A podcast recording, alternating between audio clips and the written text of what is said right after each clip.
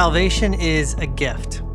If you've been a Christian for any length of time, then that statement will seem so obvious that it hardly needs to even be said. Of course, salvation is a gift. Isn't that what the good news of the gospel is all about? Isn't that the first thing that you learn when you become a Christian? That salvation is a gift. To quote a recent Anglican catechism, the gospel is the good news that God loves the world and offers salvation from sin through his Son, Jesus Christ. Salvation is a gift. All Christians would agree with that. And in the general thanksgiving, this seems to be the central and primary thing for which we give thanks. For in the prayer, we thank God for our creation, preservation, all the blessings of this life. But then we go on to say, but above all, for your immeasurable love and the redemption of the world by our Lord Jesus Christ. Above all, more than anything else, what we bless God for is the gift of our salvation. And that's something that all Christians agree upon. But perhaps this is one of those truths that seems so obvious that we end up taking it for granted and fail to truly understand it. Or maybe understanding it isn't enough. Maybe this is one of those things that we're not just supposed to understand, but that we're supposed to remember and think about and remember again over and over, which is exactly what we'll be doing in this video. I don't expect that you'll learn anything terribly new from what I have to say about the gift of redemption. And that's okay, because the gift of redemption isn't something that we simply need to learn about and then move on. This gift is one that we need to remember and contemplate, and as Wendell Berry says, to allow ourselves to be astonished at all over again. And to help do that, I'd like to draw your attention to three things. First, the gift itself, redemption. What is this gift and why is it so valuable? Second, the reason or motivation behind this gift. Why was it given to us in the first place? And then, third and finally, the response. How should we respond to this gift that is above every gift? So, first, let's talk about the gift itself, the gift of redemption. The Bible uses a variety of words and metaphors to talk about salvation. Sometimes, for instance, it talks about salvation as propitiation as the satisfying of God's wrath and judgment against sin. Other times it describes salvation in terms of, of cosmic conflict as the victory of God over the powerful enemies that threaten his people. Still elsewhere, it will talk about salvation using terms like justification, which focuses on the acquittal of guilt, or, or reconciliation, which emphasizes the way that those have been, who have been strangers and enemies are reconciled to one another and made friends. But the general thanksgiving uses the word redemption, which isn't opposed to any of these other terms, but has its own set of connotations. Because to talk about salvation as redemption is to talk about it less in terms of guilt or conflict or the reconciliation of enemies and instead to talk about it in more economic terms as the, the payment of a debt of some sorts. To redeem something is to buy it or to buy it back. But more than that, when you redeem something or someone, you are rescuing them by paying a price that they cannot pay. So, in order to understand our redemption, we have to first be clear on what this debt or what this situation is that we cannot get out of. And then we need to talk about what the price was that set us free. Debt, of course, is something that we modern people are very familiar with. In 2023, the Federal Reserve announced that total combined American household debt now exceeds $17 trillion that credit card debt alone accounts for more than $1 trillion. And for many Americans, debt is not just some money that they owe that they need to pay off. For many Americans, debt is a way of life, it's an insurmountable obstacle. It's an impossible burden under which they feel trapped, a prison that it feels like they'll never be able to escape. But as, as burdensome and terrible as that kind of crippling debt can be, it pales in comparison to the way the Bible describes the human condition. In the Gospel of Matthew, Jesus tells a story about a servant who finds himself in deep debt. When the king does an audit of all the accounts, Jesus says, it's discovered that this servant owes 10,000 talents. Uh, precisely how much that would be in modern currency is hard to calculate. What's more, the Greek term for, for 10,000 was the highest number in counting at the time. So Jesus wasn't really trying to describe a precise amount. He was just saying that this servant in question owed as much as is humanly possible to conceive. Imagine somebody who makes 30,000 a year calling into the Dave Ramsey show and saying that they have 1.3 billion dollars in debt. And imagine that bankruptcy is not an option. That was the condition that this servant found himself in. And Jesus' point in telling the story was to suggest that this is actually the condition in which we all find ourselves. We like to think that we can take care of our own problems. We like to think that, you know, if it's just, if we, we have enough exercise and dieting or, or enough budgeting and planning, that we can find a way to overcome whatever obstacles we face. But the Bible says otherwise. The Bible describes our situation as hopeless, that we are ruled by forces of sin and death beyond our control, that we are trapped in webs of guilt and shame from which we can never free ourselves, that we are buried under a mountain of debt that we can never escape. And that's something that we cannot forget. It's something that the apostle, the apostle Paul repeatedly reminded early Christians of in his letters, something he wanted them to think about. Because if they didn't, if we don't, if we forget just how hopeless and helpless our situation has been, then we can't understand what makes the gift of redemption so very great. But in order to understand that gift, it's not enough to recognize how, how desperate our straits were. We always need to pay attention to just how much our redemption cost. Because redemption is not free, there's a price to pay.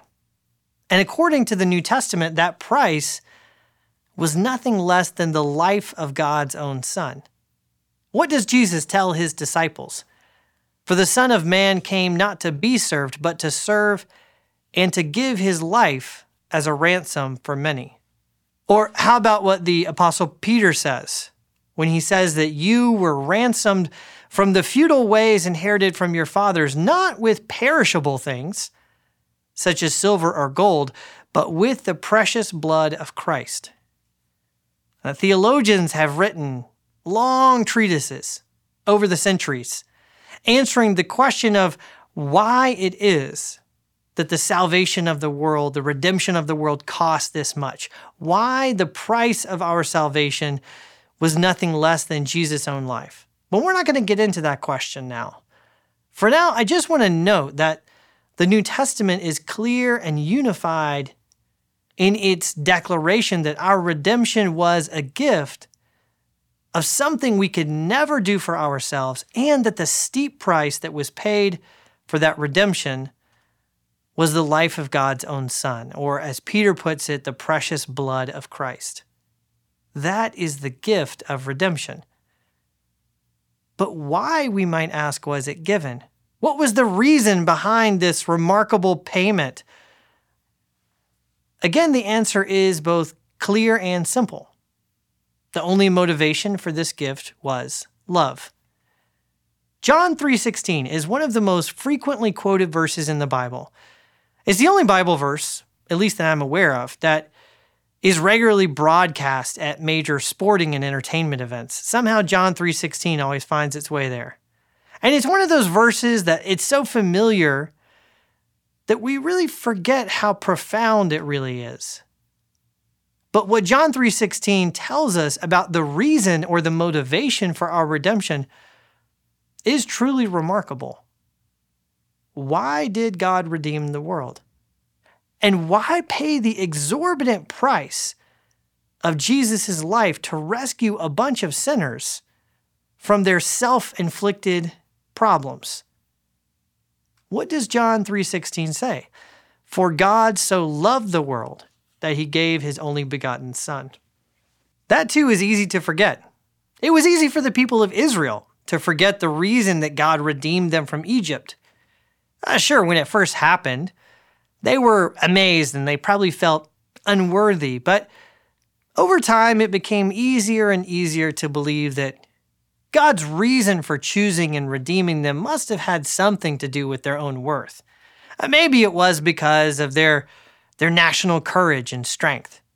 Or maybe it was because of their patient suffering they had shown in Egypt, or because of their superior moral virtue, at least compared to the pagan nations around them. These thoughts must have been a temptation for the Israelites. Because in Deuteronomy 7 and Deuteronomy 9, Moses explicitly warns them against thinking in such ways. Don't think that God chose to redeem you because he was impressed by your strength or your faithfulness or your hard work. And don't think it was because you were somehow superior to the peoples around you. Do not say, Moses says, it is because of my righteousness that the Lord has brought me in to possess this land. Why did God choose to redeem the nation of Israel? You know, Moses only gives one answer to that question. He did it, Moses says, because of his own, the Hebrew word is hesed, his own steadfast love. Simply because, as he puts it in Deuteronomy 7, because God chose to set his love upon them. And when you look at what the New Testament has to say about the gift of Jesus as the gift of our redemption, the answer is the same. Redemption isn't just a gift we couldn't give ourselves, it's a gift that we could never deserve. A gift that was given to us despite and not because of our own worthiness. As Paul puts it in Romans chapter 5, for one will scarcely die for a righteous person, though perhaps for a good person one would dare even to die. But God shows his love for us in that while we were still sinners, Christ died for us. On April 23, 1962, the renowned German theologian Karl Barth, he was giving a series of lectures at the University of Chicago, and he was participating in a in a Q&A when a student asked him if he could summarize his entire theology in a single sentence. And Barth actually rose to the challenge and responded in the words of a song I learned at my mother's knee Jesus loves me, this I know, for the Bible tells me so. A truth so simple that it could be captured by a child's song, and yet so profound that the world's most famous theologian regarded it as an apt summary of his entire intellectual project. When we say that salvation is a gift, we're saying something equally profound.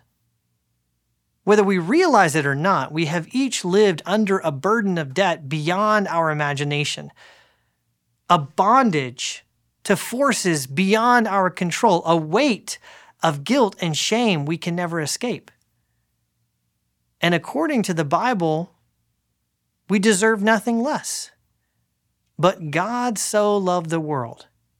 But the Trinity, whose eternal life is nothing other than a giving and sharing of love, but the God who gave us life to begin with, and whose gift we have all of us spurned, that God, that God so loved the world that he gave a gift of infinite value and paid a price of incalculable cost.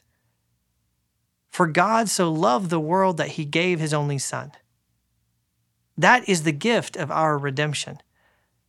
And once we realize that, our final question should be so, how should we respond? That's a question that we'll explore at more length later in this series, but for now, I'd like to point out one very clear response, which is that of wonder. Earlier in this video, I, I talked about how sometimes we're so familiar with the idea of salvation as a gift that we tend to take it for granted. It ceases to surprise or astonish us. We stop feeling wonder or amazement at it. And maybe it's because we don't understand the infinite cost that was paid for this gift. Maybe it's because, like the people of Israel, we, we start to forget why it is that it was given to us, that we are tempted to think that we actually deserve it. Or maybe it's just because we're so familiar with this message that we stop taking time to really consider it. But for whatever reason, if you're anything like me, you may find yourself sometimes a bit underwhelmed when you read the words of John 3:16. And that's a shame because this is a gift that deserves more than passing acknowledgement. It's a gift that deserves our astonishment which is one reason that one of the most natural ways Christians have responded to the gift of redemption is through song. Just think about how many of the great hymns of the church are they're just expressions of awe and wonder at the gift of redemption. Amazing grace. How sweet the sound that saved a wretch like me. I stand amazed in the presence of Jesus the Nazarene and wonder how he could love me, a sinner condemned unclean. Those hymns are not meant to tell us something we don't already know. They're simply meant to remind us of the gift of God's immeasurable love and the redemption of the world, to remind us and to lead us to what should be our natural response astonishment, wonder, and awe. Do you feel astonishment at the gift of redemption? Are you ever amazed at the extent of God's love? Salvation is a gift. That's a simple truth. But it's never a truth to be taken for granted. To truth to be forever remembered and celebrated, and a gift for which we should feel wonder, astonishment, and awe.